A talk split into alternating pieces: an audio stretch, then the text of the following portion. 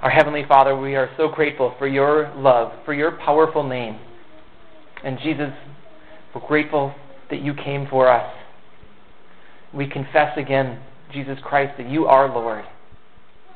We pray that you would remind us of your wonderful plan as we look into your word today, Lord. Fill us with the Holy Spirit. Help us to hear from you. In Jesus' name we pray. Amen. So, what does God want from us? How does God want us to live? Those are good questions, right? We should ask those questions. Every person who has ever lived should ask that question Who is God? What does it mean for me to live as somebody who was created by God? So, how have we done? Individually, as a human race, how have we done? One of the verses that's found in both the Old Testament and the New Testament has God saying, Be holy because I am holy. How have we done? Have we lived perfectly holy lives? Could we go to God on that day and say, God, look at me. I did it. Look at how well I did. Not a single one of us could. We've been going through a sermon series here for the last three months called The Story of the Bible, in which we've been walking through the Bible. And I mentioned that we were going to do three months in the Old Testament, so we just finished that part up. And we're going to go into one month of the New Testament now. And as we looked at the Old Testament, we could ask that question How have we done? Not us, because we didn't live then, but how did our, our forefathers do? Did they follow God the way that they should? Well, what's the answer? No. Let's just take a few quick examples from the Old Testament. Adam and Eve disobeyed God in the Garden of Eden. It was perfect there, and they disobeyed. Then Israel, later on, uh, they didn't trust God to get them into the promised land. But then when God got them into the promised land, they started worshiping idols. And they had to get kicked back out of the promised land. But then God brought them back into the promised land again. And they still didn't follow God's ways. And that's just four examples. Now, a cynical person could say, man, those people in the Old Testament, they just didn't get it, did they? But what about us? Have we fared any better? In the New Testament, it says, all have sinned and fall short of the glory of God, and that includes us.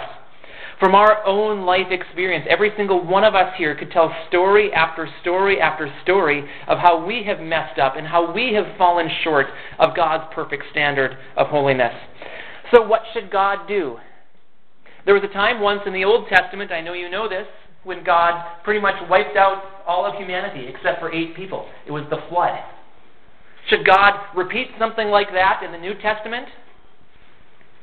Well, in His mercy, God did something better. He saw us in our helpless, wandering estate, and He fixed the problem. We had gotten into our, ourselves into a huge problem by our sin, and God fixed it by sending His Son, Jesus Christ. He fixed it eternally. And that's where we're heading into the New Testament portion of our sermon series now. Now, uh, this is kind of test time for me because the way I set up this series is that if I have done my job over the last three months, which I'm not sure that I have, so you all can tell me if I have or haven't, but if I've done my job, nothing that we're going to see in the next month will come out of nowhere because everything came out of the Old Testament, had its roots there. So what we've well, we've been looking at the Old Testament to see God's unfolding plan, and today we're going to see something really special about that plan. And this is one of the things I love about the Bible, by the way. It's one story. It's 66 books written by many authors over about 1,500 years of time, yet it is all one story. God has woven it all together. The Holy Spirit oversaw the whole process, and we have one story. That's why this sermon series is called The Story of the Bible. It's not the stories of the Bible, it's the story of the Bible, and your story is included in it. And as we look at the first chapter of the Gospel of John today, you'll see how God has seen our huge sin problem. That's, that's what we added to this story. But we're going to see God's wonderful solution. Now, we're going to start at the end of the passage that we're going to, we're going to look at John 1, 1 through 18. We're going to look at the last two verses first. I'll read them right now. John 1, 17 and 18. For the law was given through Moses. Grace and truth came through Jesus Christ. No one has ever seen God, but God, the one and only, who is at the Father's side, has made him known. The law of verse 17 was the instruction that God gave to his people, what we might now call the Old Testament. And it was a gracious thing for God to do, to give his word to his people, to teach them who he is and how they should follow him. So the law tells us who God is, but the law does another thing to us as well. It shows us how we fall short. I heard a pastor say this week that the law is like a mirror pointing out our blemishes. So, on the one hand, the law tells us who God is, but on the other hand, it brings this tension because as we look at the law, if, if all we had was the law, all we could do is agree with God that we had fallen short and that we deserve punishment, every single one of us. The law didn't bring salvation, nor did the law change anybody's heart. No, the law showed us the profound gap between God's perfection, God's holiness, and our unholiness. And if all we had was the law, again, all we could do is agree with God that we deserve punishment. But even within that law, we saw that, and, and if you've been here for this sermon series, you saw this at least three times in our sermon series in 2 Samuel 7, Isaiah 53, and Malachi 3. The law pointed to one who was coming. The law pointed ahead to someone who was greater than the law that would fix our problem. The law showed us that there was a problem, but also pointed ahead to the one who would fix the problem. So that's why these two verses in John that we just read, they talk about the law coming through Moses, but now there's grace and truth that came through Jesus Christ. So, yes, Jesus is still truth. It's not like God set aside his truth. God's solution to our sin problem wasn't to lower his standards. It wasn't like God watched the people mess up for thousands of years and he's up there kind of rubbing his head and saying, What have I gotten myself into? Uh, you know what? Maybe they're not that bad. Maybe I should just lower my standards. No, that is not how God responded to our sin problem. God is the perfectly holy God, and his solution came in the truth of Jesus Christ, but also in the grace of Jesus Christ. The word grace, usually in the Bible, in the New Testament at least, means kindness, and it also means gift. So we had proven ourselves unable to reach heaven, unable to reach God on our own. But in the graciousness of God, He sent His Son. Now, like it says in verse 18, no one has ever seen God. Not even Moses, who Moses met with God, but remember when Moses asked to see God, all he could all he was allowed to see was the back of God. So there was always something about God that was an unknown to us. But look what it says here in verse 18. No one has ever seen God, but God, the one and only, that, that's Jesus, who is at the Father's side, has made him known. The reason that Jesus came, like it says there in verse 18, was to make God known to us. And that doesn't just simply mean that Jesus would tell us things about God, although he certainly did that. He did so much more. Through the grace and truth of Jesus, we can actually know God. We can have a relationship with Him. We can be transformed from sinners who deserved wrath into the very children of God who can live eternally in His blessings. So let's look at our passage today and see how this all came about through Jesus Christ. Now we'll go back to the beginning. Verses 1 and 2. In the beginning, which by the way, what, what does that remind you of? Somebody shouted out. When I say in the beginning, Genesis 1 1. wait, you guys got it. The, the Old Testament eh, Old Testament started out saying, In the beginning, God created the heavens and the earth. Now, John 1 1 starts out by saying, In the beginning. It's a reminder to us of where Jesus was. He was right alongside. See, uh, it wasn't just the Father who created. Uh, maybe, maybe some of you have, have thought that. It wasn't. All three members of the Trinity were active in creation. Okay, so in the beginning was the Word, and the Word was with God, and the Word was God. He was with God in the beginning. So Jesus is called the Word here. Now, what does that mean? Put yourself in the, the shoes of somebody who is being asked that question, which actually I am asking you that question right now. This should be easy. Uh, what does it mean that Jesus is the Word? How would you answer that question if somebody came up to you and said, Why does the Bible call Jesus the Word? Well, let's look at a few answers. One, in the Old Testament, uh, what's the significance of the Word? Well, as I've already mentioned, God's creation came about through His Word. God spoke the universe into existence. So, one of the things we're talking about when we talk about Jesus is the, the power behind creation that was in Jesus Christ himself. And we can see this in verse 3 and verse 10 of our passage later on. So, you could say that we live in the Word's world. Now, in our house, our kids like this cartoon called Word World. Any of you ever seen that one? It's a cartoon where all of the characters in the world are made up of letters. So sometimes you just have these, these kind of stray letters around, and you put them together into words, and if it's D U C K, it, it becomes an actual duck. So that's how that world was put together. Well, our world was put together by the Word, who spoke the world into existence. Okay, what else about Jesus, uh, about the Word? Why is Jesus called the Word? Well, think about this. When God communicated with his people, what did he do? He spoke to them, he gave them his words. Psalm 119:89 says, "Your word, O Lord, is eternal; it stands firm in the heavens." All over the, the Old Testament, you see this idea of God speaking to his people. That's who we serve as a, a speaking God who has revealed himself to us. Uh, and it's on, on this note that the theologian D.A. Carson says that the Word is God's ultimate self disclosure. Now, I like how he said it there.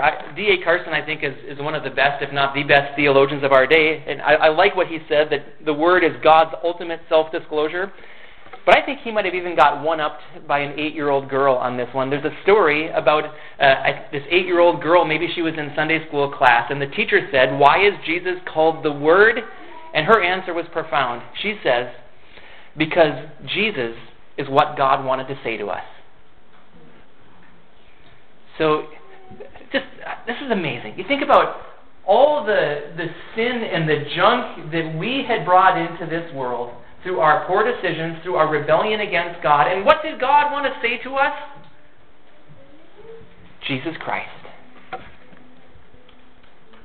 It's amazing how, how God responded to us. Okay, so that's who the Word is. But let's keep on looking at verses 1 and 2 of John chapter 1 for a little bit here. Um, it says some amazing things about him. It says that he, he was with God and that he was God, and that was all in the beginning. How, how can somebody be both God and be with God? The only suitable answer has to do with the Trinity, right? We believe in the Trinity here. We believe that God the Father, God the Son, and God the Holy Spirit have all existed since eternity past. So, one of the amazing things about the Trinity is that they are not ashamed to share the same name. So, here, the, the Father and the Son share the name God. So, this is one of the places where we would say that Jesus is not only the Son of God, but he is also God the Son. Okay, so there's a lot there in verses 1 and 2, a lot of theology. Uh, we're going to move on now, now to verses 3 through 5. Through him, the Word, through him all things were made. Without him nothing was made that has been made. In him was life, and that life was the light of men. The light shines in the darkness, but the darkness has not understood it. So, again, these verses remind us that the universe came into existence through the Word. All that was made was made through Him, including life itself. And it says that that life was the light of men. So there's this connection then between life and light, and that will come up in this passage again. So, as we think about light, we think of it, it's, you could think of it as the opposite of darkness. But it's not like they're, they're equal and opposite forces because when light comes into the darkness, it shines and the darkness can't do anything to stop it. And I think that's one of the things it means when it says there, the darkness has not understood it. That word could also be translated as overcome. The darkness has not overcome it. Um, but I think also what we're going to see as this passage moves on is that there's this spiritual element in here where when we're talking about the darkness, we're talking about the wicked, sinful, rebellious people of the earth who didn't understand the light, didn't understand Jesus Christ when he came in. And in that sense, there are two very different responses that we can have to light. So let me just give you an illustration here. Uh, well, we all like light. For example, when you come into a dark room at night and you're awake, oftentimes they'll turn on a light because you want it. But I want you to think about some creatures that don't like the light. And it's a little bit disturbing, but uh, maybe you've been there with me. I've been there. Uh, I'll, I'll admit this. So you get up, let's say late at night, you need to go to the bathroom, you turn on the light, And what do you see on the floor? You ever seen this? Little bugs scurrying out. Bugs that you did not see during the day because they were not out during the day. But when nighttime comes, we don't I don't know where those bugs come from, but when I turn the light on, they somehow find their way underneath the baseboard or something. But it's it's kind of disturbing. But those bugs do not like the light. They will flee from it when they see the light. Now, John, in his gospel here, reminds us just two chapters later that some people prefer the darkness instead of light. It says that their deeds are evil, so they prefer the darkness. They don't like the light of Jesus shining on their sin. And they flee from it. And I don't want us to be like that. Okay? Well, let's move on. Verses 6 through 9. There came a man who was sent from God. His name was John. He came as a witness to testify concerning that light so that through him all men might believe. He himself was not the light, he came only as a witness to the light. The true light that gives light to every man was coming into the world.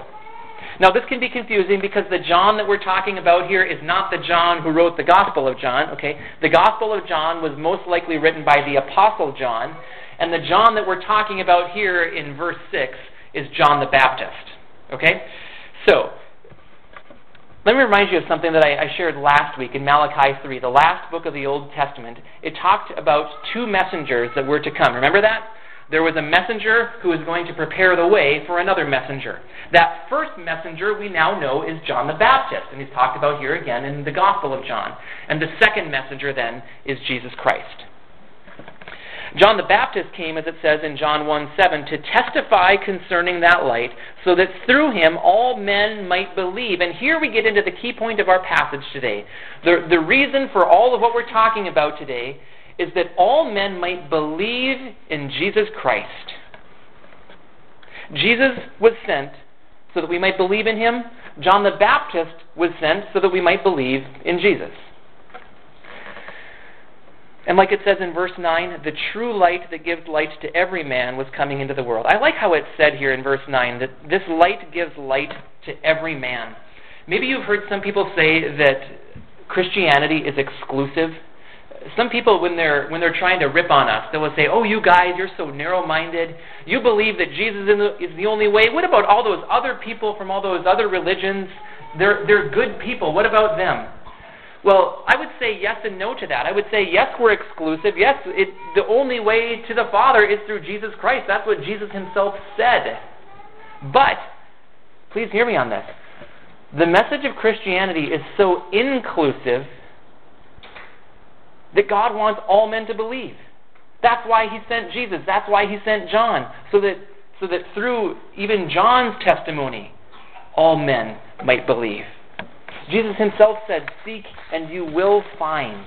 It's an invitation from God that we might get to be with him forever. Okay, let's move on. Verses 10 through 11. These verses are talking about Jesus.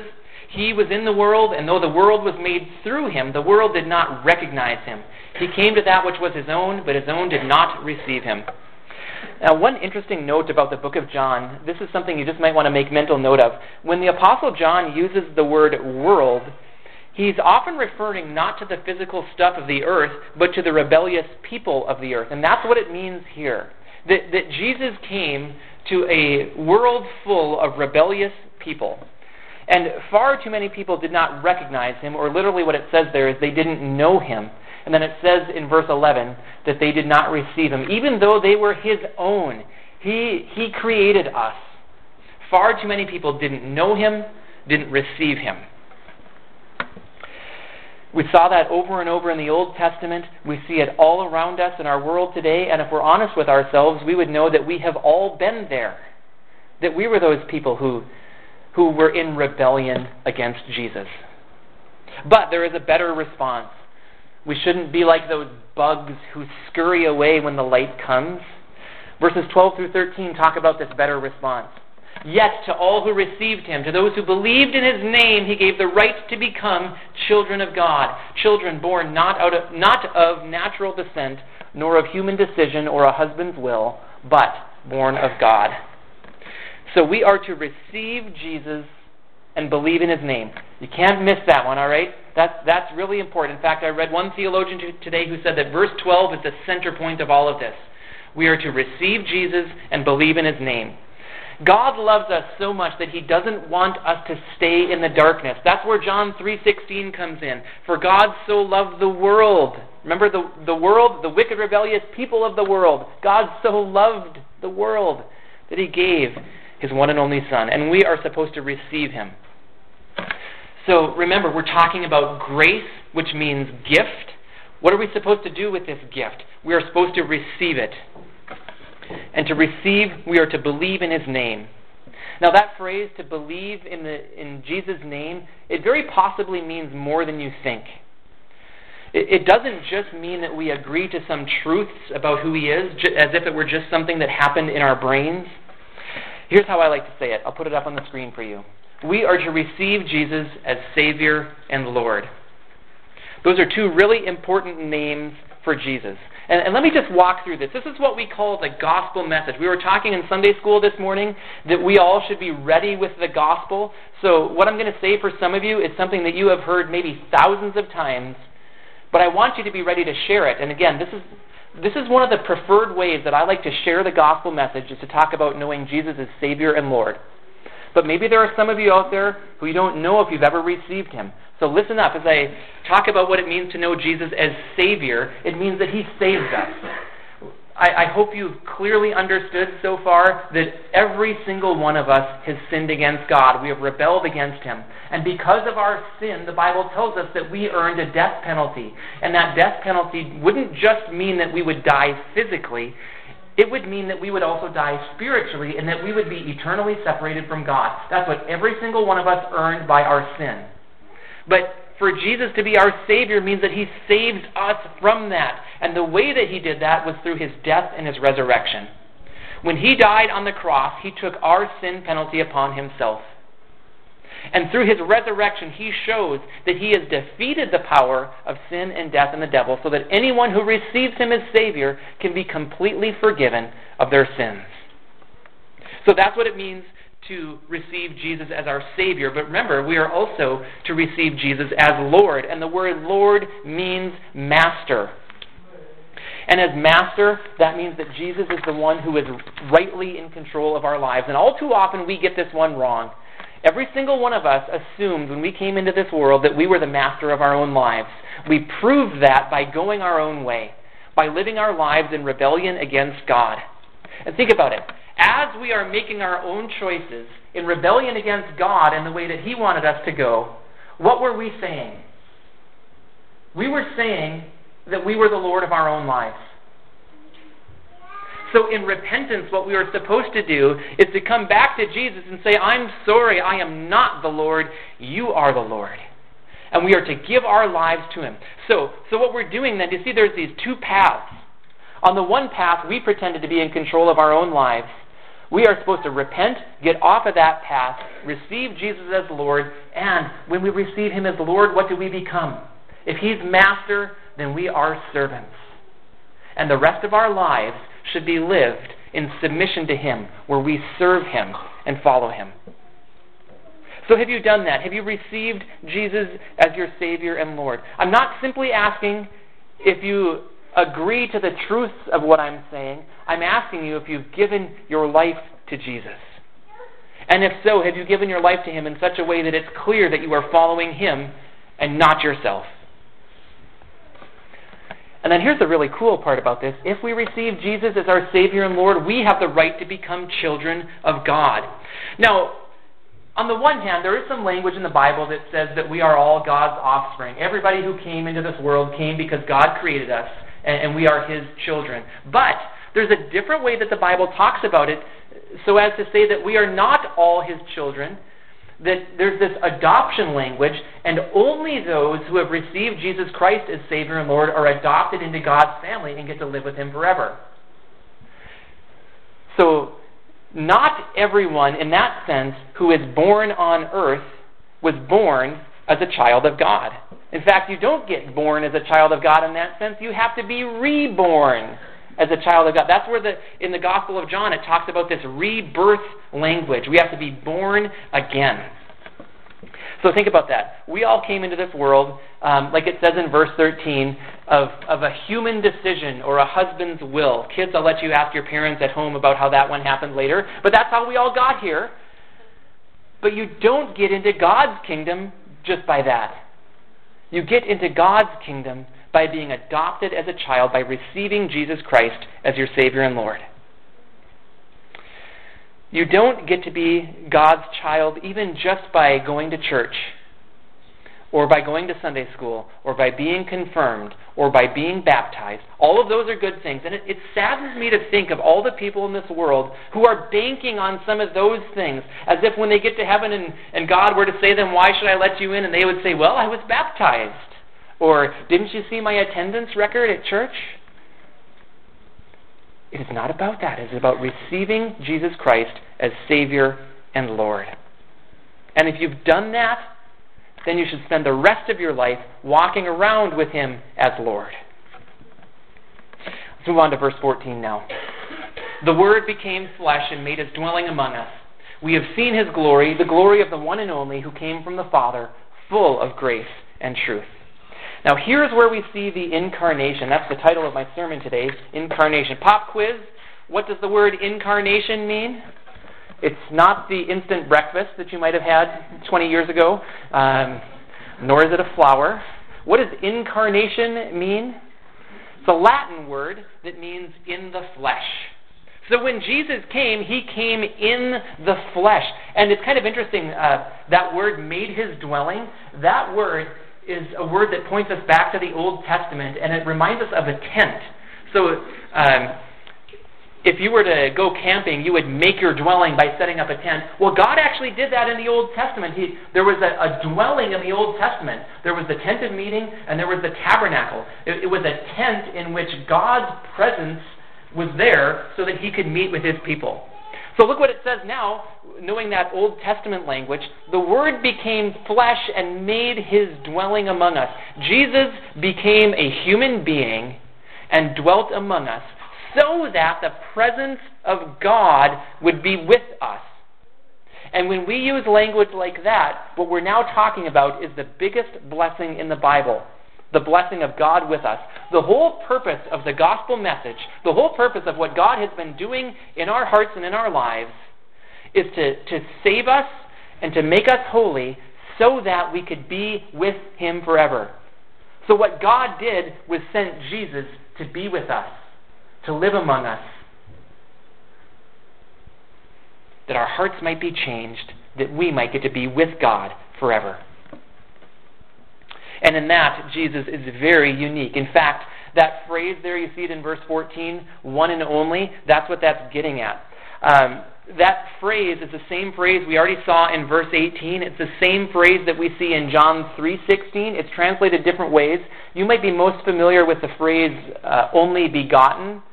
Um, it's this theological word that's a little bit difficult to translate, but the truth behind it is actually very easy to understand. It's talking about how Jesus is the beloved, unique Son of God. He's beloved in that God the Father and God the Son have been in a relationship with each other since eternity past. And he's unique in that there's no other Son of God like him. Yes, we get to be uh, children of God when we receive Jesus, but we get in as adopted children, and there will always be something unique about God the Son, Jesus Christ. There's no one else like him. And like it says again in verse 14, he's full of grace and truth. We've already talked about those topics, so let's move on now to verse 15. John testifies concerning him. He cries out, saying, This was he of whom I said, He who comes after me has surpassed me, because he was before me. So this verse again reminds us of John the Baptist's ministry of pointing to Jesus.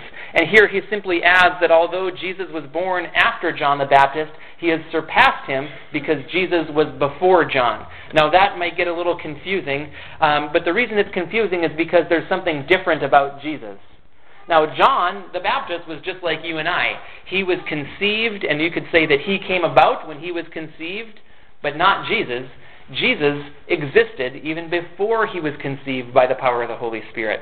So, in that sense, Jesus was before John the Baptist. Now, it doesn't work like that. I have an older brother, and if I were to come up to him and say, Hey, how's my younger brother doing? I might get a really weird look, or I'm, he might sit on me like he used to do, or something. I don't know. But uh, but with Jesus, he was before John the Baptist because he is the eternally existing I am. He was with God in the beginning. And it is through this unique Son of God, Jesus Christ, that we have all received blessings. Like it says in verse 16, we've received these grace gifts. It says, From the fullness of His grace, we have all received one blessing after another. And then that brings us back to verses 17 and 18 where we started. And let me just point out one thing again from verse 18. I want to I want to emphasize this. One of the main reasons that Jesus came was to make God known to us. Now, you could say that God had already been made known through his creation. In fact, it says in the New Testament that we are all without excuse. We know that there's a God who created all of this. Even if we've never seen him, we know that he created. Now, you could also say that God had revealed himself through his written word, the Old Testament scriptures. But I think what verse 18 is getting at when it says that Jesus has made the Father known, we're getting at something much greater that was happening. Of how God Himself, God the Son, took on human flesh to walk around among us to make the Father known in a way that he had not been known before. In a way that we are now invited into a relationship with him that will last forever, in which we can be cleansed and made holy. And again, I ask, like I asked at the beginning, are we holy? Have we lived perfectly holy lives? Well, no, we didn't do that on our own, but in Christ, we are made holy. And the result is that we get to be children of God by believing in His name. You see, God didn't want us to be stuck in our sin. He doesn't want us to flail around as we try to direct our own life. Have you ever been there? Have you ever ever gone on your own path and you start to try to figure out what you want your life to look like and it just doesn't go well in your own power? God doesn't want us to be there. God wants us to live the life we were created to live in Jesus Christ in a relationship with God the Father. So our best life is a life where we receive Jesus and we know him as our Lord and Master. And that's why, in his mercy, God sent Jesus to us. And because of this amazing gift, we can become children of God, we can know God. And I want to close my sermon now by talking about this idea of knowing God. I want to camp out on that for just a little bit here. In verse 18 again, that Jesus came to make God known. Now, when we know God, we understand a lot about our lives. We understand that we were created by Him and for Him. We weren't created for ourselves. We weren't created just to enjoy, get as much enjoyment out of this life as possible. We were created to know God and to serve Him. And I think the, the most joy that we'll get in life is when we live like that. It's ironic, though, that we think the most joy will come as we live for ourselves, but that's not how it works. When we know God, we recognize we were created by Him and for Him. When we know God, we understand that on our own we don't measure up to God's standard, the standard of perfect holiness. But we also understand that we were created to know Jesus, to place our faith in Him. And having ent- entered into that relationship with God, we are to continue to know God for the rest of our lives. In a different letter that the Apostle John wrote, he talked about how God is light, and we are invited into that light to walk in fellowship with God now and forever.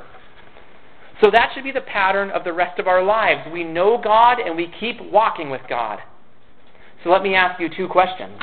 Number one, have you received Jesus Christ as your Savior and Lord? That is our entrance into all of this. And then the second question do you keep walking with God? Now let me let me focus in on that second question because I think it'll help you understand that first question. Do you know God? Those of us who have truly given our lives to Jesus Christ will be the ones who keep walking with him. Let me say that again because I think it's important and I think it helps clarify who really knows God and who doesn't. Those who have truly given their lives to Jesus Christ will be those who keep walking with Him. In the Bible, the word is called perseverance. We'll know that we belong to Him as we keep walking with Him. I think that there are some people in this world who simply know things about Jesus, but they've never actually given their life to Jesus. Please don't be that person. I think I was that person for quite a while in my life, actually. Let me tell you a little bit about my story. First 15 years of my life, I went to church pretty much every Sunday. And at my church, up right up front, there was a cross, and there was a depiction of Jesus on that cross. And we we had a liturgy that we would go through every Sunday. And every Sunday, we talked about how there was forgiveness through Jesus Christ. And if you were to talk to me at, at any point in those 15 years that, that I was able to talk back to you, and if you were to ask me, Eric, are you a Christian? I would have said, Of course I am. If you were to ask me, Eric, where does your forgiveness come from? I would have said, Jesus died on the cross and he rose again three days later. But you know what? There was something missing in my life. I could have told you that stuff about Jesus. I knew things about him. But I really don't know if I knew him, if I was walking with him. You see, I would I would go from church, and uh, when I tell this next part of my story, some people sometimes say, "Eric, you were such a good kid." And let's be honest, I was a good kid. Okay, um, I got good grades. I uh, I didn't get into much trouble, but boy, there was something wrong with my heart. Let me tell you, um, I, and we don't need to get into all of that. Um, I'll let I'll, I'll let you go first, and then I'll tell you mine after. Um, that's how we'll do that today. But uh, let me just tell you, there were things wrong with my heart in the way that I treated people, in the things that I did or thought when when I didn't think anyone else was looking. I was not walking with God. I would go to church on Sunday and agree with the pastor when he said that Jesus Christ died for our sins, but there was certainly something that was not right in my heart. And I want you all to know that this relationship with God that we have is not just simply about agreeing about the facts. It is about receiving Jesus Christ and believing on Him as your Savior and your Lord.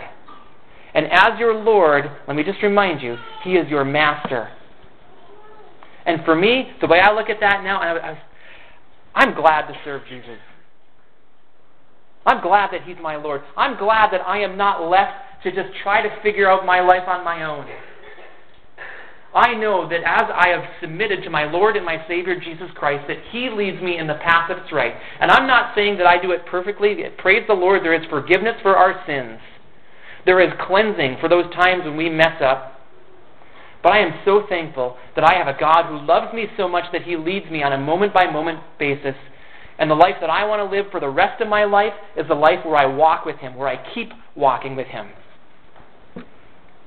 We weren't created simply to know things about God, we were created to know God. And that happens again with that first question as you receive Jesus Christ as your Savior and Lord. And maybe there's some of you in here today that that's the step that you need to take. You need to invite Him to be your Savior, to ask Him to forgive you of your sins, and you need to invite Him to take His rightful place as the Lord and Master of your life.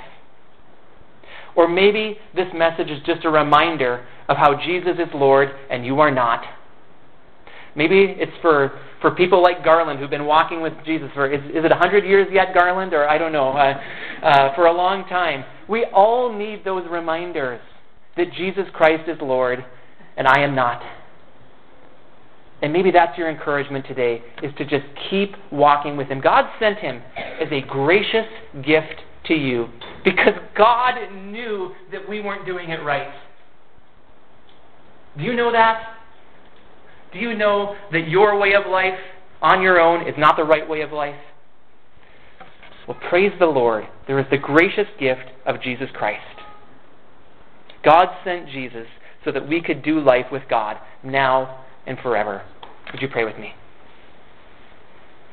Heavenly Father, thank you for your mercy, for your grace, that you saw us not living up to your holy standard, yet you, you loved us and you sent your Son, Jesus Christ, for us. God, I pray that every one of us in here would know Jesus Christ as our Savior and Lord. And if there are any who have not yet received Him, who have not yet believed in His name, that right now they would receive Him as Savior, that you would forgive their sins as they come to Him, that, that they would receive Jesus Christ as Lord, as Master, willingly submitting their lives to be your servant. And God, for all of us who know Jesus Christ as our Savior and Lord, I pray that we would keep walking with you.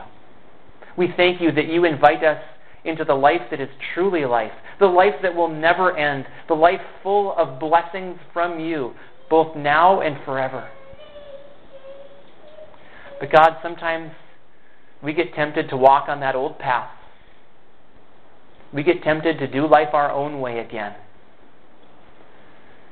Would you please fill us with the Holy Spirit and remind us to live our lives as servants of our Savior and Lord, our Master, Jesus Christ. And we thank you again, God, for sending him. In Jesus' name we pray. Amen.